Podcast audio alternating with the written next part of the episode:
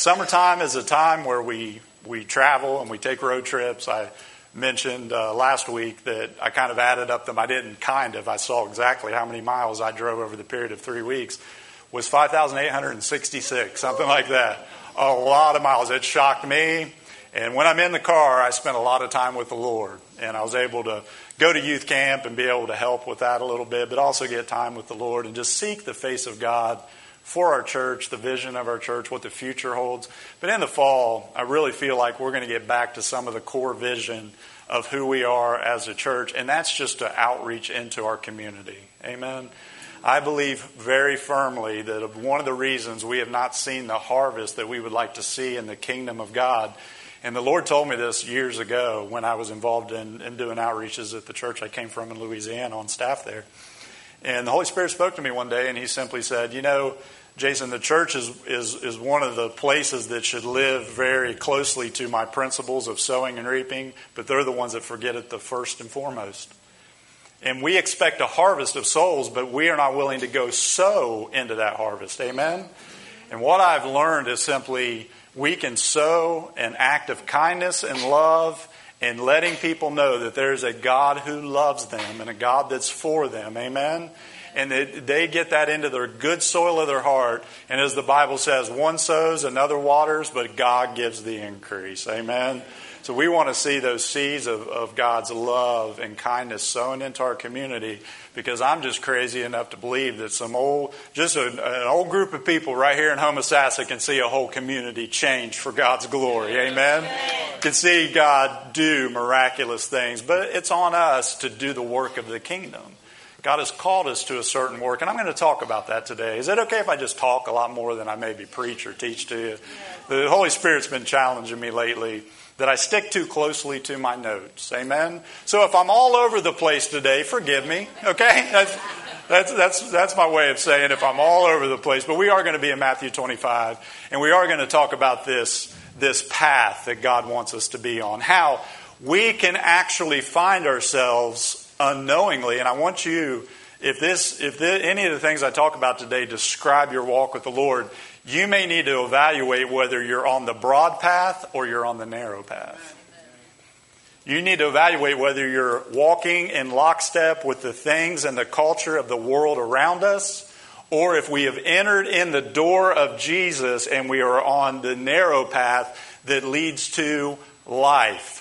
The path, uh, the broad path, Jesus said, leads to destruction, and the narrow path, it leads to life. And here's what Jesus plainly said He said, There's a whole lot of people on the broad path. Here's the scary thing they don't even know it, they don't even realize it.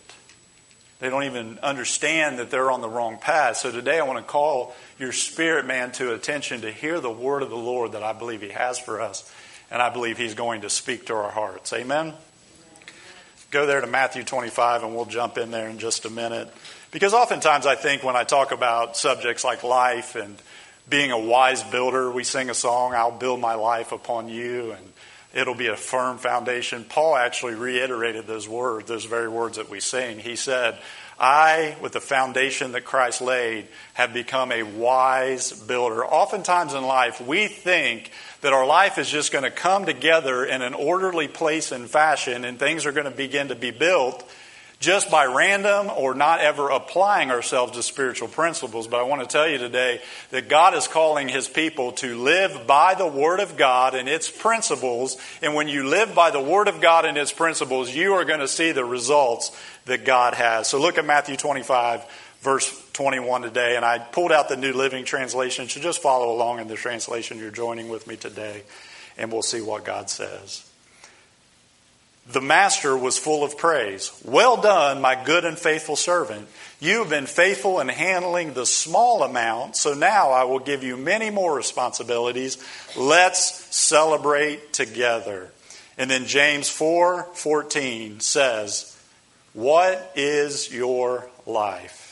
So, Jesus is giving a parable. He's talking to somebody who walked the road of life. They went on the road trip up the narrow path that we're going to talk about today, and they had an ending that God desired where God said, Well done, good and faithful servant. Enter into your reward and the celebration we're going to celebrate together. How many want to hear that at the end of their road trip? Well done, good and faithful servant. We all do. Let's take a moment and pray and ask the Holy Spirit to help us today.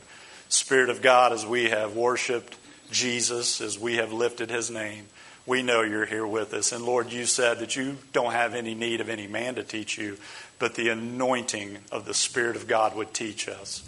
So today, Father, we ask you, whatever that step is that you want us to take, we pray you would speak to our hearts, you would change our lives.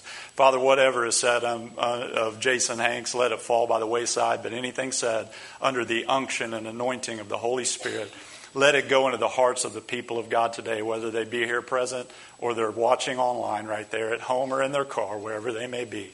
May the Word of God find us as we find you today, Holy Spirit. We love and praise you in Jesus' mighty name. And all God's people said, Amen. Amen. So, we're talking about a spiritual journey. We're talking about a road trip. We're talking about the fact that we're all on a journey in some form or fashion. So, really, the first step in any journey, and especially your spiritual journey, is to know. Everybody say know. know. And I want here's what I want you to know. When God calls us and puts the call to come into relationship with Him by faith in the blood of Jesus Christ, you have your sins forgiven, you're washed clean, and God first, the place we all need to start is to know Him. Jesus said very plainly this He said, Eternal life is to know Him. Everybody say know again. Know. And, and it's important to understand God is not making himself difficult to know, church. Amen? We, a lot of religions and, and people will tell you that walk maybe a religious path, but I want to point you to the path not of religion, but one of relationship. Amen? And by religion, I don't mean, and we're going to talk about this in depth, I don't mean that God doesn't put boundaries and guardrails because Jesus very clearly called the path of life to know Him a very narrow path. And He said, we're going to read it, but He said there's few that actually find it. That should sober us up this morning and have us evaluate where we are on our road trip, on the path of life, on what God's called us to do. The second thing is, and this is really the vision, and let me just throw this out here for a few minutes before we dig into the Word deeply.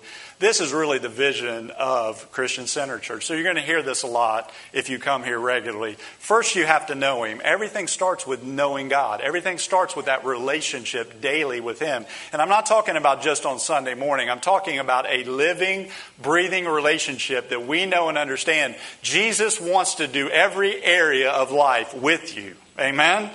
You go to the ball game and watch the kids play t-ball. Listen, Jesus wants to be right there in the midst of it. You spend time with family and gather with your family. Jesus wants to be right there in the midst of it. The second thing is grow. Everybody say grow.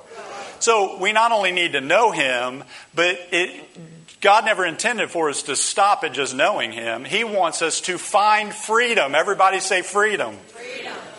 All of us have issues that keep us from the best version of ourselves. Can you get an amen this morning? All of us do. And I don't think I am the best version of myself yet. I think that God has issues that He confronts me with, attitudes and things in my heart. How many know that walking with Jesus, sometimes you get to a place where you're like, man alive, I've, I've become so spiritual, I may just disappear from the earth at any moment. And then He comes along and He shows you another aspect of your heart that you're like, Jesus, I didn't even know that that was in there. So it's not just knowing Him, but we need to get into a place where we understand that God wants me to grow.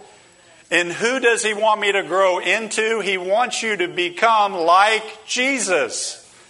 Max Lucado, and I've mentioned it many times and I'll say it many more because it so blessed me when I read one of his books and it said this Jesus loves you just like you are, but he loves you too much to leave you like you are. He wants you to become just like him. So, as we talk about a road trip of life, as we talk about paths that you can be on in life, God just doesn't want you to know Him and to be, be forgiven by Him and to come into relationship with Him. Then you start the journey of spiritual growth, and God wants to begin to deal with your issues. Amen? And then, thirdly, and this is the vision of the church, to know Him, to begin to be discipled. Discipled just simply means a disciplined one.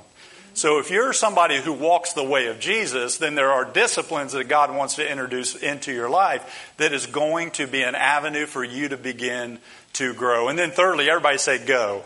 Go, go is discover your purpose. Some of you think that you were put on this earth and you are just an accident, but I came to tell you this morning, I don't care what your parents said, I don't care what some, some teacher said or anybody else said over you. You are, were born with a purpose and on purpose to serve God for His purposes. Amen? Amen. And part of that is not just knowing Him, a big part of it is beginning to be discipled and grow. But thirdly, and this is where I want to land for just a minute this morning, because my heart is so full that we have people over these last few weeks, and whether it be youth camp and our leadership, I see some of them sitting back there, that took of their own time, listen to me for a minute, took of their own time, took off work, some of them took vacations that they could have been doing anything else, and they came to serve the next generation. And I want to tell you how I operate here at Christian Center Church. How I operate at Christian Center Church is you are blessed coming in and you are blessed going out. You say, What do you mean, Pastor? What I mean is, you didn't come to a church this morning of a pastor that wants to try to control everything you do. You came to a pastor that's going to encourage you to find your purpose, and I will become your biggest cheerleader. Amen.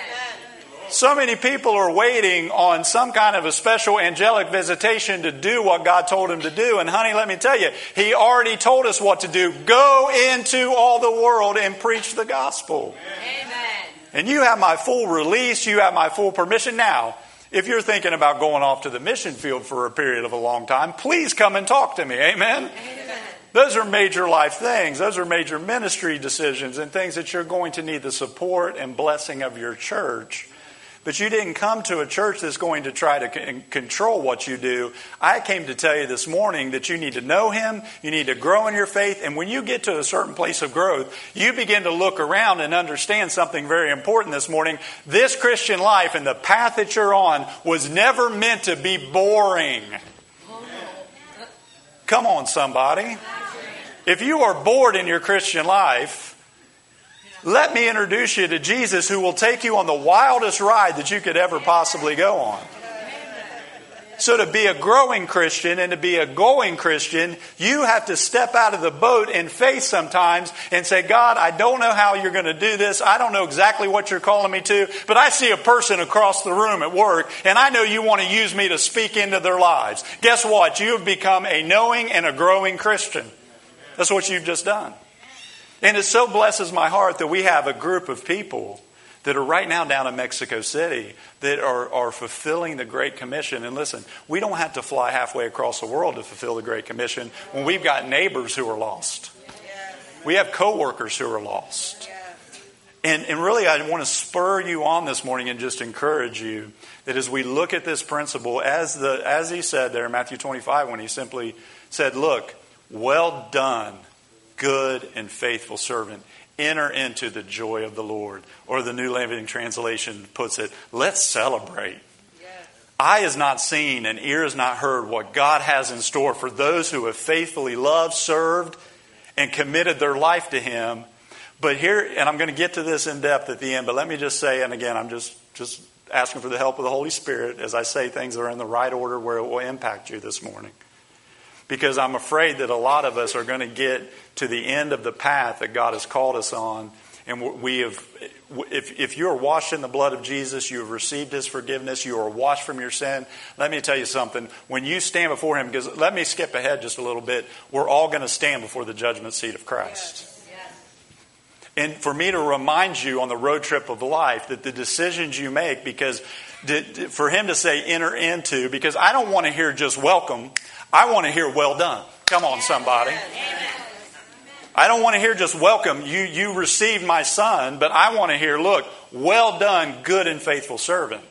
So that means that we will give an account for how we walk the path that God laid out before us. It means that we'll give an account for the decisions we made and the, and the things that we said. That's scary, isn't it? Every idle word. I, I, okay, Lord, help me. Not scary, it's sobering. Yes. It, it's sobering uh, to read scriptures like that as we get into the Word and to realize that even some of the things that we idly say, some of the things we say about other people, come on, somebody. God is God is watching that. God is so so let's let's let's ask God to help us this morning to look at this narrow path that Jesus talked about. Turn in Matthew 7. We're going to look at verses 13 and 14. And today it's not knowing the steps of the journey, it's really having somebody maybe come along beside us and give us just a little horn honk. Look, if you get behind Pastor Light, it turns green, especially an arrow, and I'm behind you, I'm going to honk at you. I'm just I'm just telling you. Just give you a little honk. And I have I've had people, you know, do that for me when I'm distracted. I'm like, "Thank you." I wave at them and say, "Thank you." I don't get upset because spiritually speaking, I want you to hear the horn honk of God behind you saying, "Get up and let's get moving forward."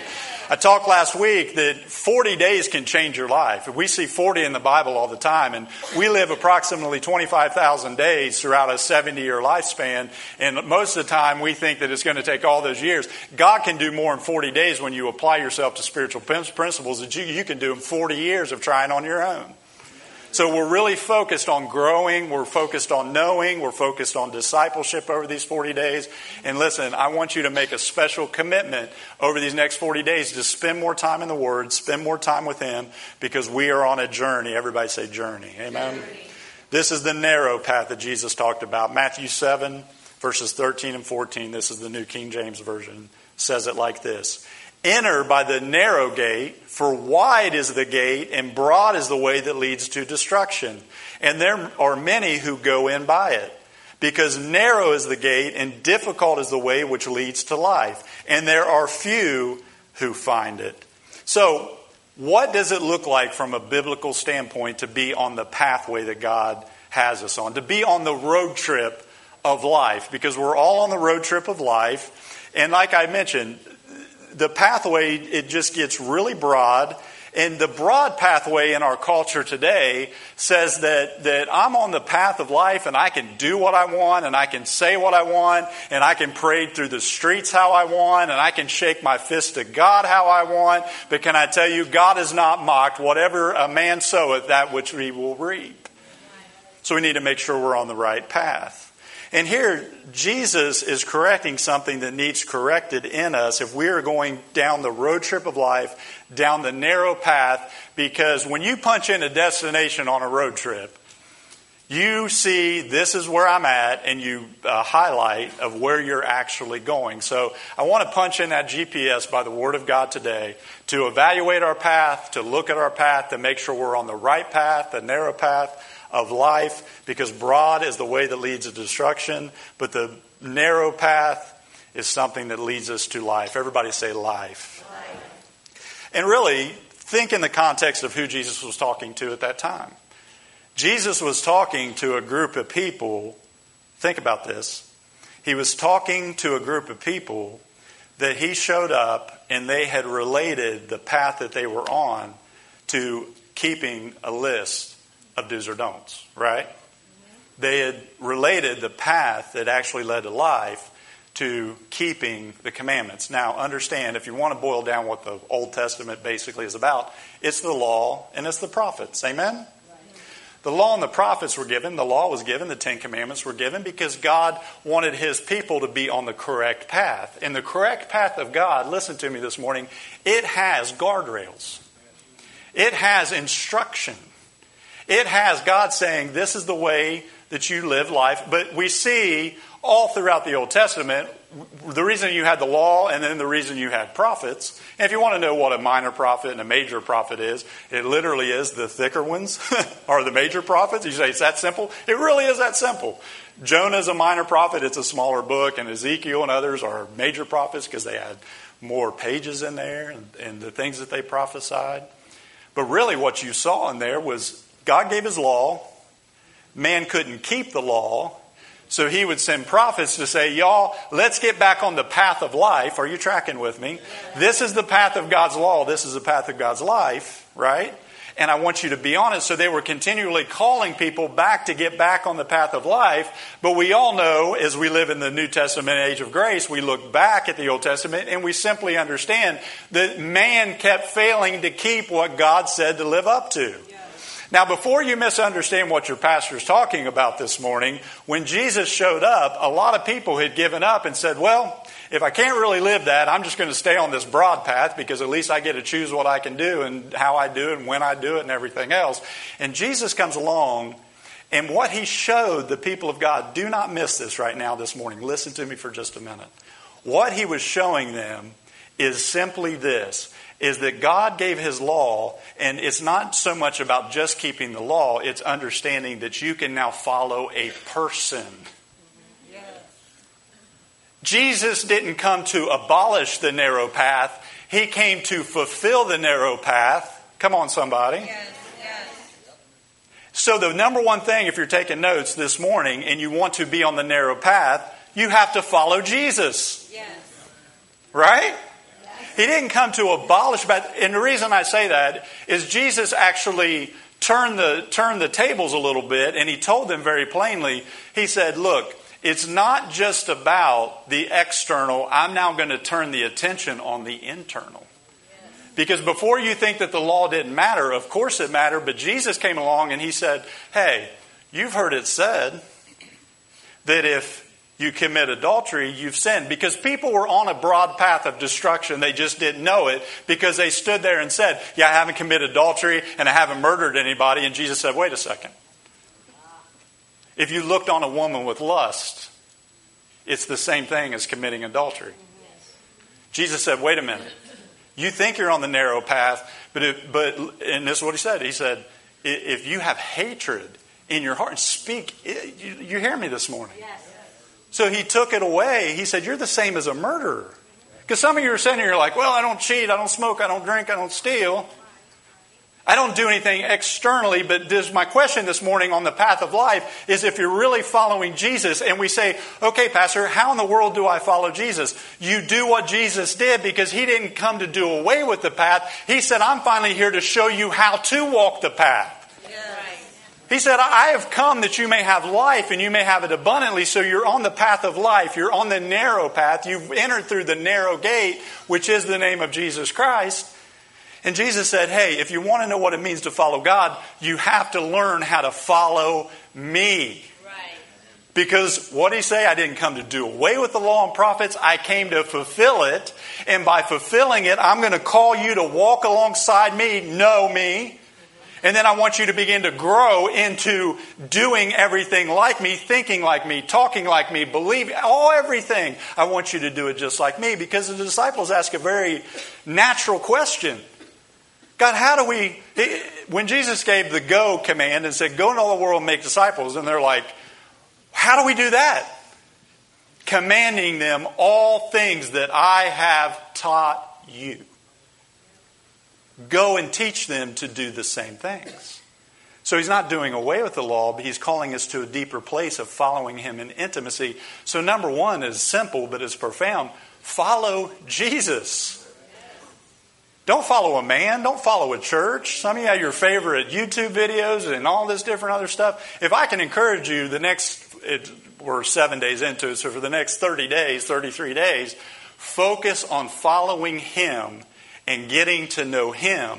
And you are then, because culture will tell you, man, you're over here on this broad path. And that's what the wide path is. The wide path is, is just following in line with everything that the world does, everything the world says. And can I tell you, the, the church needs to learn separation from the world again. And I, listen, before you think that that's you standing on the street corner with a sandwich board that says turn or burn, no, no, no, no, no. That's easy. Yeah, but they persecute me. Somebody threw a Coke can at me the other day. It's a lot harder, listen to me, it's a lot harder to live it before your family. Y'all know who the hardest person for me to pray for is? My wife. Because she knows me. Mm-hmm. Because we have kids and we have laundry and we have cooking sometimes. She's in Mexico City. She's not going to here. Sometimes we have home cooked meals. Sometimes they're better than others, y'all. When I cook them, no, I'm kidding. Don't tell her I said that. But it's one of the hardest things to do because those people, and some of you have gotten into a place where you're like, yeah, I can't, eh, I can't minister to my coworker because they've seen me gripe and complain about my boss, and they've seen me gripe about this, and they've seen shame on us. Yeah. Amen. Because Jesus said, Follow me. Following Jesus means, guess what? You look, act, and talk like Jesus for whatever step that means for you. For me, in the context of my family, it means that the definition of success for this man right here in following Jesus is when the ones that know you the best trust you the most. Are you hearing me this morning? So there's a broad path, and Jesus said there's a whole lot of people that are on this path. And he said there's a narrow path, and can I tell you this morning, there aren't three paths. There aren't five paths. There aren't 12 paths. There are two. And the road trip of destination that you are on, and one is either going to lead to damnation and destruction. Come on. And the other one is going to lead to heaven and life, not just in this life, but eternal life. And we need to evaluate which path that we're on. And to do that, we need to first ask ourselves a question Am I really following Jesus? Number two, let go of the past. Let go when you're traveling, when you when you start to follow Jesus. Then the second thing is simply we have to use the light on the narrow path. Everybody say light. light.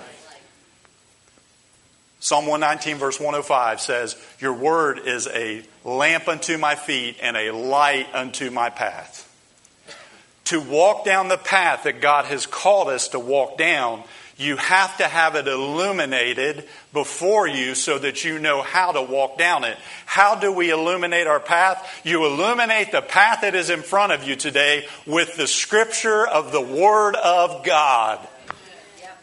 You may be in here and you may be saying, Pastor, I know to know, grow, and go, but I don't know how to start that. I don't know how to walk that. I don't know how to do it. The reason that so many believers are walking in darkness even right now is because the only contact you have with the Scriptures and the Word of God is on Sunday morning.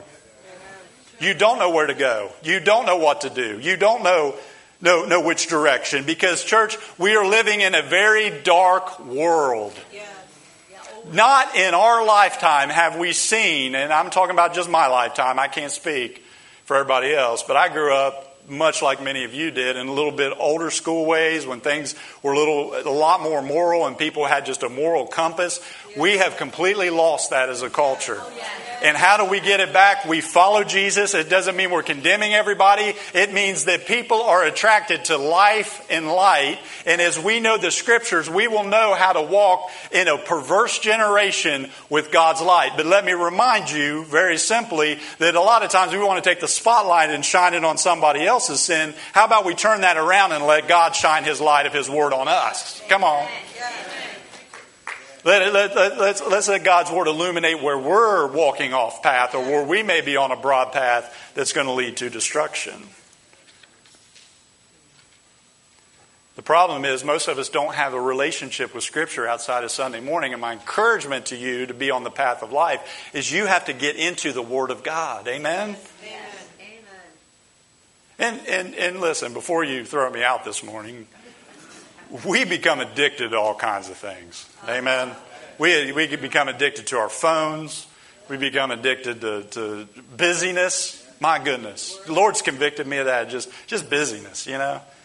I feel like if I'm just busy studying for my next sermon or busy doing this or busy doing that, God's called you first to be yes. in Him. And then He'll call you on that path as you illuminate what God wants you to do and we become so caught up and so addicted to many things. But here's what I want to tell you this morning is that we have boundaries that God gives by His Word. Why is it so, so important to have the light for our path, but also understand the Word of God? Because the narrow path has boundaries on it. That's why God gave us his, his commandments and God gave us His Word. And before you get confused even about the commandments, Jesus really simplified it, didn't He? Love God and love people. Yes. Or like one writer said, and I can't remember which saint, you know, Saint Francis maybe. He said, I'll tell you the secret. He said, love God and do whatever you want. Because if you really love God, you're going to do what He wants you to do. Are you hearing me today? We, we so overcomplicate the, the gospel and we overcomplicate walking with Him.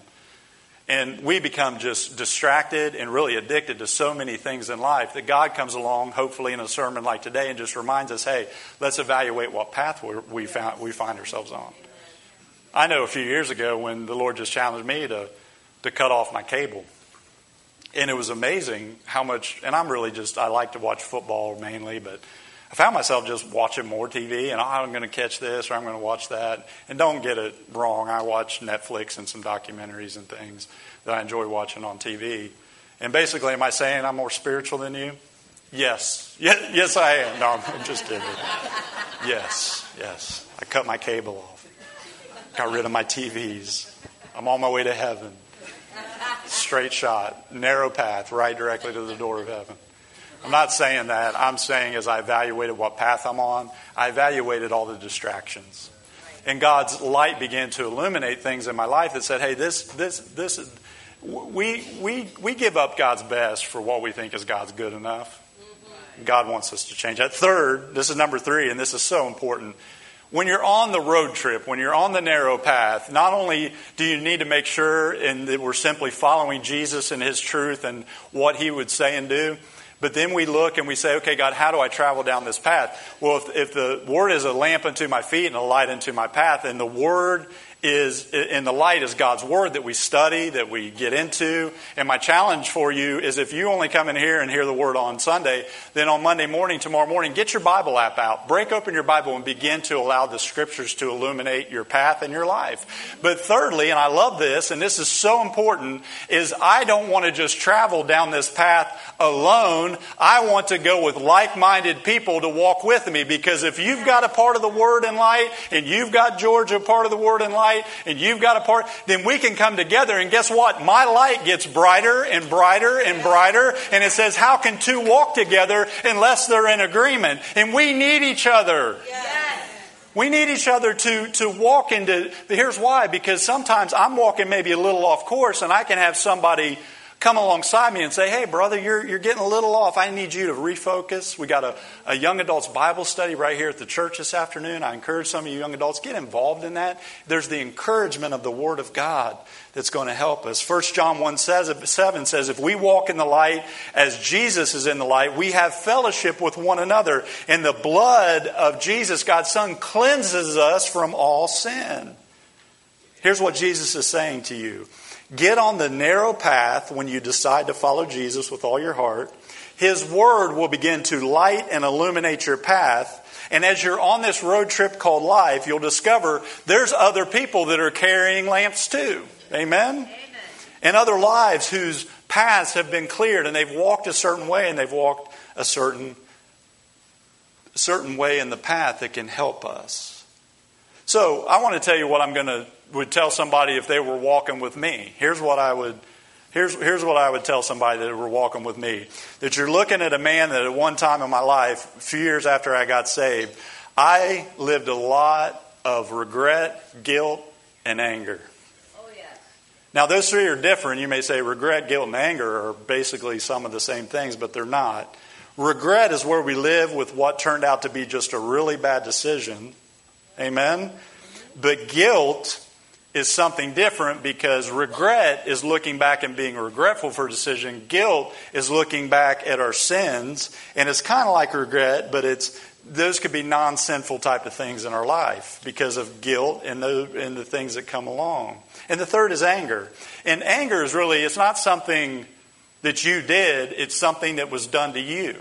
So when I walk with somebody and I'm shining the light of God's Word, I don't look at them so much and say, well, you really shouldn't be guilty and you really shouldn't be angry and you really shouldn't live in regret. Let me actually tell you the truth of God's Word. If you're going to walk with me, the light that I'm going to shine in your life is I'm going to look at you and tell you, you know how I overcame guilt, guilt regret, and anger and all those things that we all sometimes harbor as we're trying to make our way down the path of life that Jesus has called us on? I want to tell you something that, that I would tell you if you were walking with me, so I'm going to tell you this morning is how you overcome that is you need to know your identity in Christ. Amen.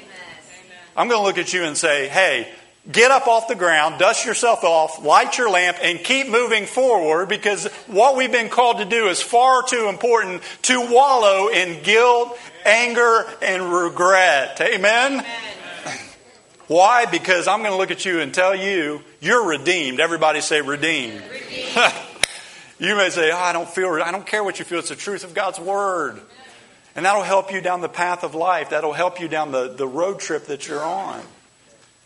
One of the best stories of redemption that, that I thought of was when I was a little kid, I used to go down to my grandparents in southern Ohio.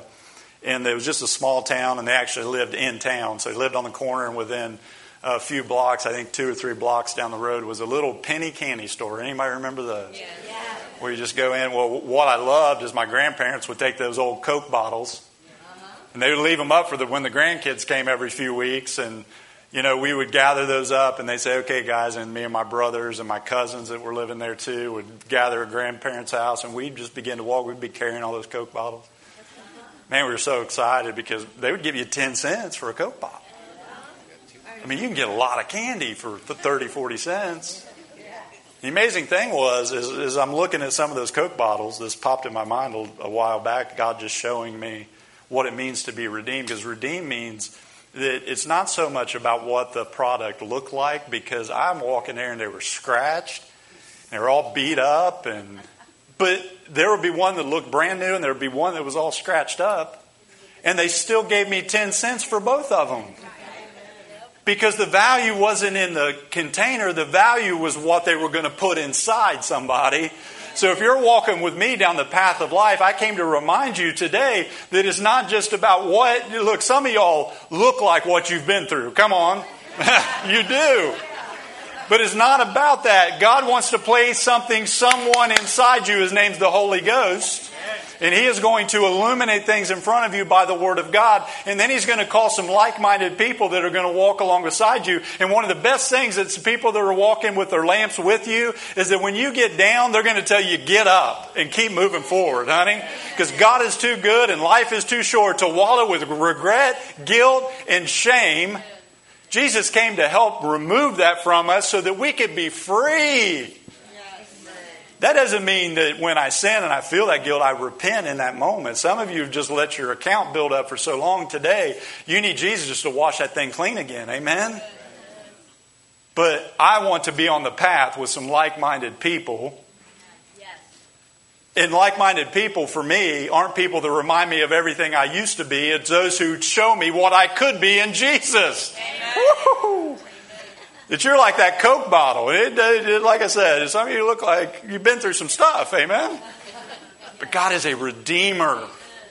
He is a restorer. Come on, somebody. If you can't get excited about that, I don't know if you're saved. Because there's nothing that is outside of God bringing you into a place of redemption and restoration. Some of you have been through such difficult things over the last six months to a year, and I just came to declare over you today, walking up that path with you, it may look dark, it may look dim, and it may look bleak, but God can turn a situation around on a dime, honey. He can turn it around like that, and He will as you continue to listen to Him and walk down that path. So you need to make sure that you're following, knowing Jesus. You need to make sure that you've got the scriptures hidden in your heart so that it can illuminate the path of life. Because what I'm afraid is that some of you have taken a step into the kingdom, which is receiving Jesus and getting your sins washed away, and then you've taken a long nap beside the door. Amen? And I say, get up because there's a world to be reached. There's souls that need to hear the good word of the kingdom of God. There are people out there that need the gospel preached to them and they need loved on. Amen? So we get in that path and then we're walking with like minded people.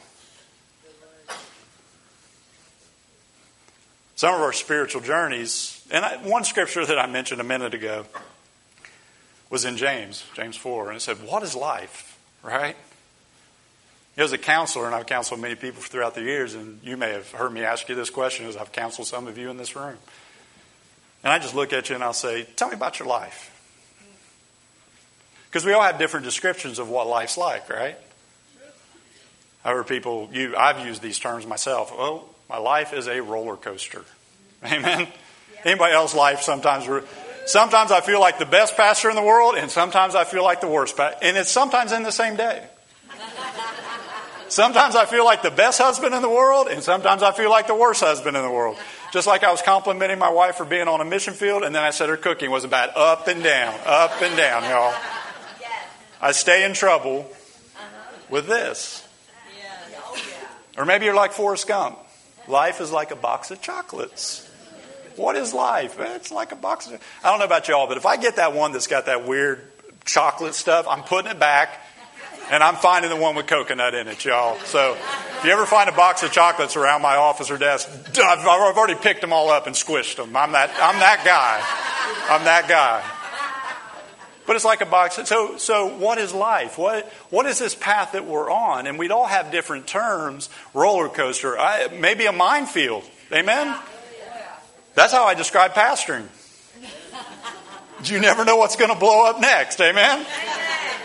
Oh, I'm kidding kind of. Kind of.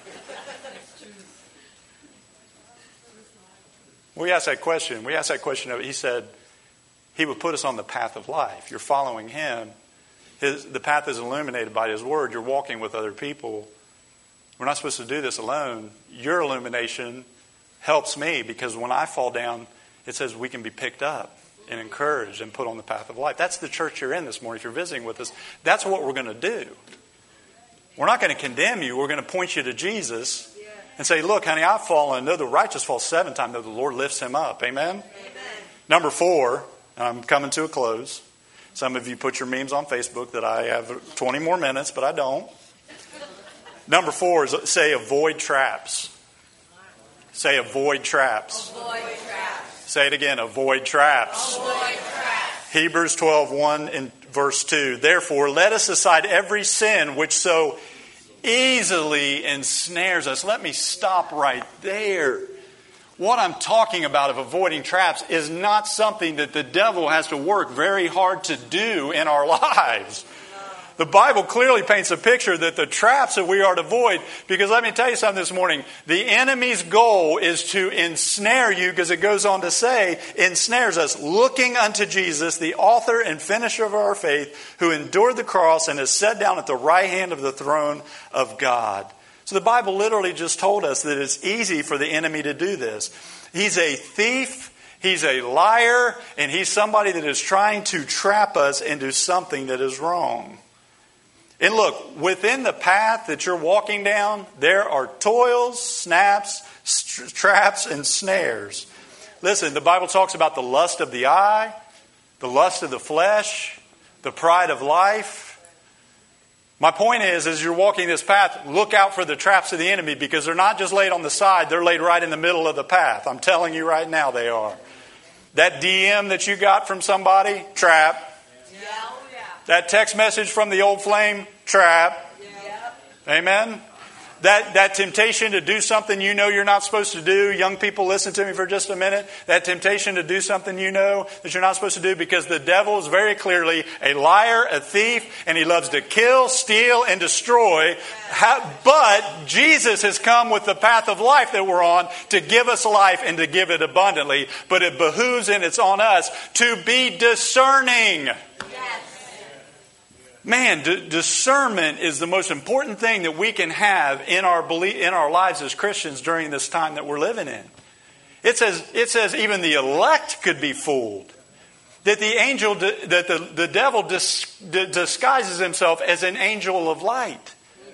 So we need to be very discerning. We need to evaluate everything in our life. Some people I see them run after things where I'm as a pastor, and this is my role. My role isn't to control you. My role is to warn you and then love you through the wake up call of having done it, even though I warned you. Come on, somebody.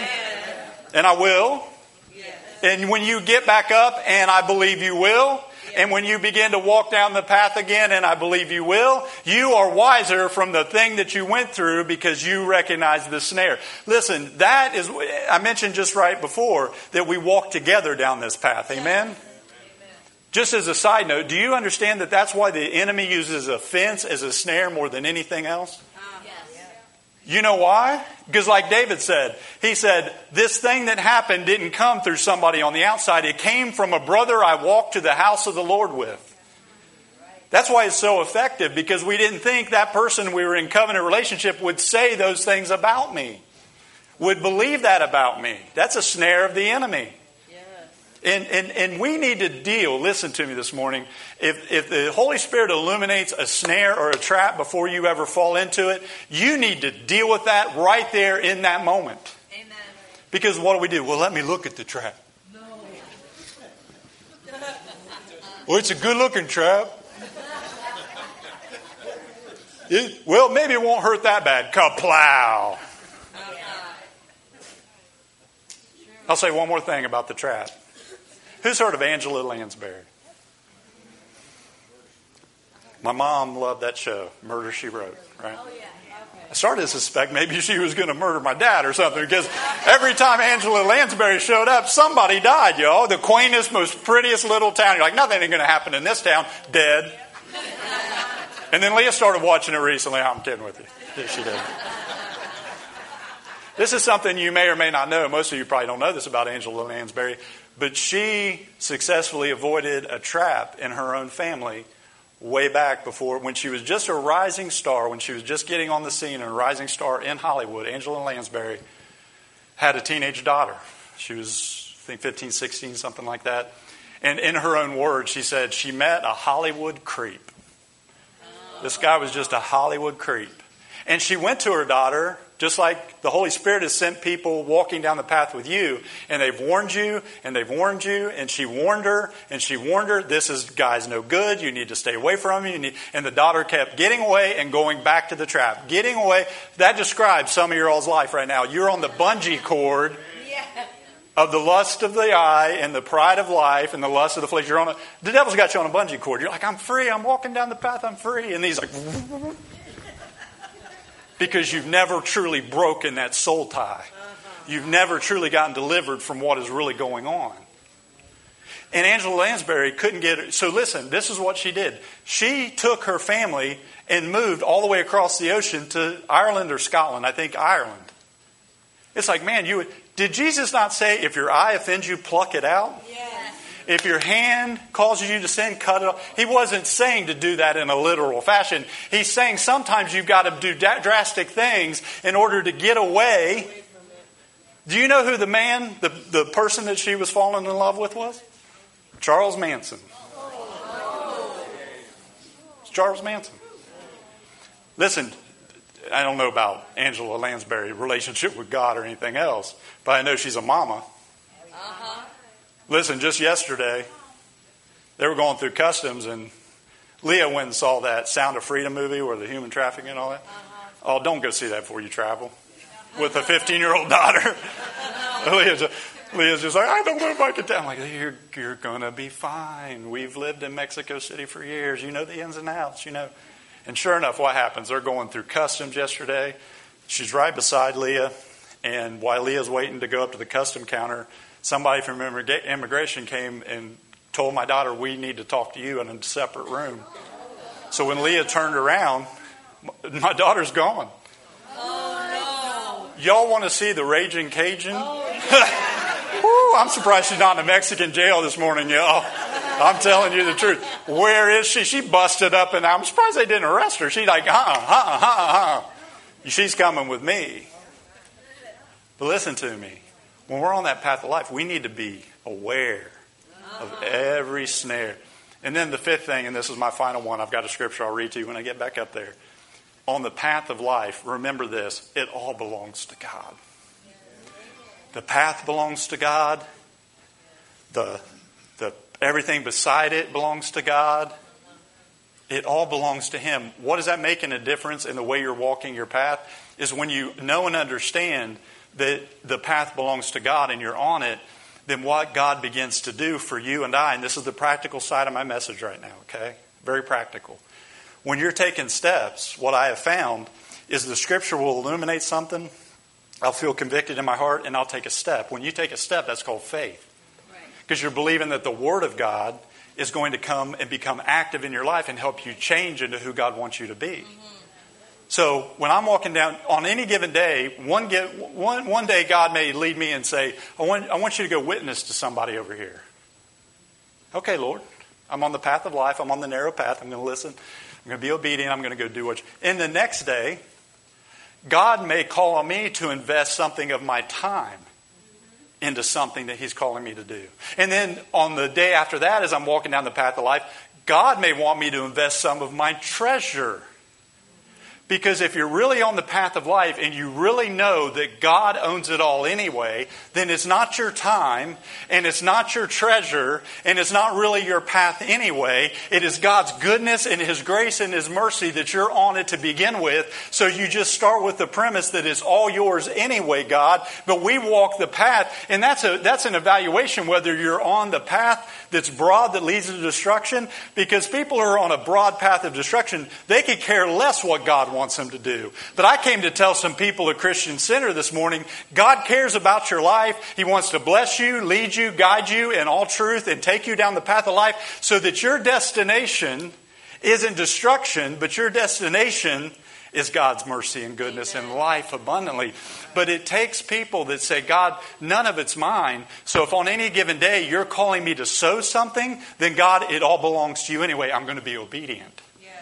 Reminder that the offering things are in the foyer. Amen?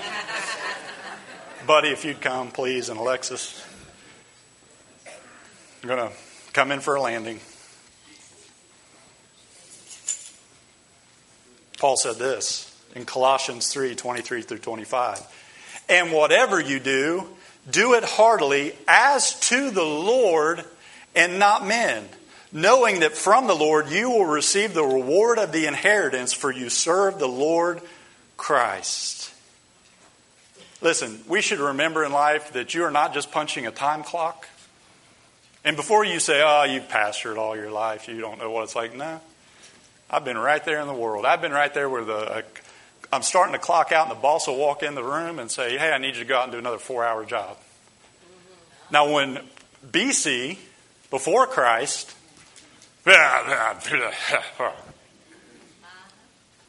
after Christ, no, I'm kidding. I, I wanted to, but I had other believers that I was now working with that would be like, let me show you the path of life. Let me, let me, let me give you Colossians here where it says everything you're doing is, you're not working for Him anymore, bro. You're working for Him. Your life isn't just about yourself now. You now belong to another where people are looking for truth. And when they come to the church, they find a giant group of people that live like the world and talk like the world and complain like the world and get grumpy like, and I'm not talking about getting grumpy. I get grumpy myself. I, I say to myself, Lord, you know, what path am I on? But I begin to evaluate and say, God, it shouldn't be so for us. We should, we should be a great exclamation of what God can do in somebody's life. Amen?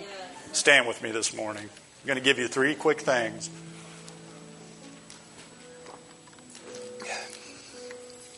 I'm going to go back to Matthew 25 again.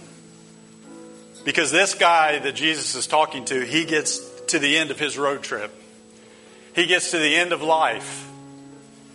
And this is what Jesus said to him the master was full of praise. Well done, my good and faithful servant. You have been faithful in handling this small amount, so now I will give you many more responsibilities. Let's celebrate together. Listen, three things that everybody needs to hear at the end of your life. I'm telling you right now. Three things that everybody needs to hear. Is well done. Is anybody beside me looking to hear that at the end of your life? Amen. Me too.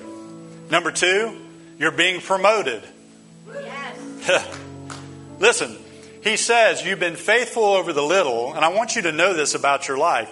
You will answer for how you walk the path. I'm not talking about salvation. Salvation is a free gift. It is your, your sins are washed clean because you've received by faith the finished work of the cross of Christ. But you absolutely will answer for the way you walk that path. And he says, we all want to hear well done, and we all want, I do, I want to be promoted. I want God to say, hey, I sent you to Homosassa. You were faithful to serve me, faithful to disciple people, faithful to your wife, faithful to your family. You didn't embarrass everybody. Come on. I may have already done that, but sorry. But he says you've been faithful over the little. listen to me, you are in training for reigning with Him. So there are no small, insignificant things in the kingdom of God that He directs you to do because He puts things in front of us on that path of life so that we're obedient. And this is how God is. Let me tell you who your God is. He's doing it so you can obey, so He can write in heaven. I can't wait to see them because eyes not seen, ears not heard. I don't even, listen, I don't even want to try to begin to understand what heaven's really going to be like because it far exceeds anything you've ever heard or thought. Anything. And then we stop there and forget the rest of that scripture. He says, But the Spirit, come on. He begins to, to, to form heaven in our life and an eye to see. God, I can't wait to see you because the Bible is so clear. Listen to me for just two minutes. I know I'm getting worked up again. I'm trying to land and I'm taking off again. But listen, he said when we stand before him at the judgment seat of Christ, and if you're a believer, that's the seat you'll stand before. He says everybody's works will be evaluated by fire. And what I do on a regular basis is I say, God, I'm inviting the fire of heaven now. So you can burn up. I want you to burn it up now. It's like Corey Tim. It's like Corrie ten Boom said. She said, "I've learned to hold on to things of life very loosely, so God doesn't have to pry it from my hand." So I say, God, burn it up now because He said there's there's six things that you can build with: way, hay, wood, and stubble, or gold, silver, and precious jewels. And man, I don't know if, if this is a moment I had this revelation myself or if I heard somebody preach it. I don't remember. One of y'all may have even posted it on Facebook or I don't, I don't know. But I was studying yesterday and I thought, wood, hay, and stubble are all man created things and they're all above ground. Gold, silver, and precious jewels are all below. And listen to me this morning, they're really hard to find and get to. Yes. So, your spiritual walk, this journey that you're on of life, it is going to get hard. It is going to get difficult. It is going to become weary at times. But I came to tell you this morning if you're down, get up because God has a reward of promotion. He has a reward to, at the end of this for you to come into the kingdom of God. Amen. And then listen, the end of that verse, the reason I chose the New Living Translation is awesome because let's celebrate. Do you understand? For tens of thousands and thousands, you'll never get bored worshiping Jesus for his sacrifice that he did. Amen. It's going to be feast upon feast and, and worship upon worship and heaven upon heaven in heaven. There is nothing wrong with fixing your eyes on Jesus, the author and finisher of your faith Amen. Who listen to me despised the cross and endured it. You have to despise some things in this life. There's things that happen to people that i love dearly and i'm just like oh. Yes. we live in enemy territory but oh honey there will be a day when sin is washed away when death is done and vanquished and we live in with christ in eternity. Amen? Amen. bow your heads this morning. I want to ask you a question today as we wrap up I guess my point with that last point is it can be hard sometimes. We don't want to just hear welcome, we want to hear well done. So I ask you today are you living a life that is on that path of life? Are you living a life that you know that you know that you have stepped into the, the path of life? It's narrow. And he says very few people actually find this path. I guess my big concern as I've studied to preach this today is I've I've been here long enough, six years, to get to know a lot of you very, very deeply and well. I'm saying this from a pastoral heart, but it's going to sting for just a minute, okay? It's going to sting. There are some of you that deeply involved in this church. I'm not trying to run anybody off. I'm just telling you the truth. Six years of getting to know.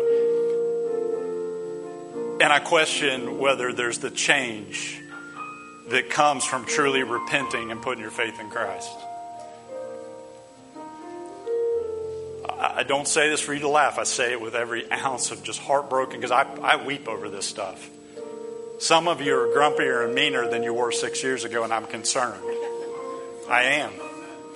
Because when you're walking down the path of life, you become more like Jesus every single day. Some of you are looking back at me like, you, you've gotten grumpier too. Maybe I have. So this, this sermon is preached to me too. The church, let's make sure we're all on the path of life. So if the Holy Spirit has convicted you of anything in this sermon, I want you to shoot your hand up because I got convicted. I got convicted studying it. Amen. Probably half of us are all in the same boat. So let's pray this together. Heavenly Father, we hear your word. We ask today that you put us on the path of life. We enter now through the narrow gate of faith in Christ. Father, today, I ask you to illuminate the path. Send people to walk alongside me. And God, today, we will keep our eyes focused on the author and finisher of our faith. Lord, wash me clean. Walk closer to me in my life. Help me to live my life with eternity in mind. In Jesus' name. Amen. Guys, if you would put that up in the back real quick, here's what we're going to do. I, if you weren't here last week, I gave you a blessing that I really want you. And this, this is something that I want you to memorize, to speak over your life over these 40 days, every single day, because it will become a part of your spirit. And when you start to curse something, there's something else that's going to come out. But the Holy Spirit needs to put something in there for you to remember. Amen? So let's read this together. I am blessed. I am blessed going in. I am blessed going out. I am blessed in the bowl. I am blessed in the field. I'm blessed in the city. I'm blessed in the country. Next slide. My family is blessed. My home is blessed. Everything I put my hand to is blessed. Everywhere I put my foot down is blessed. Those that bless me are blessed. And I am a blessing. Amen. Go in the name of the Lord, church. Be blessed today.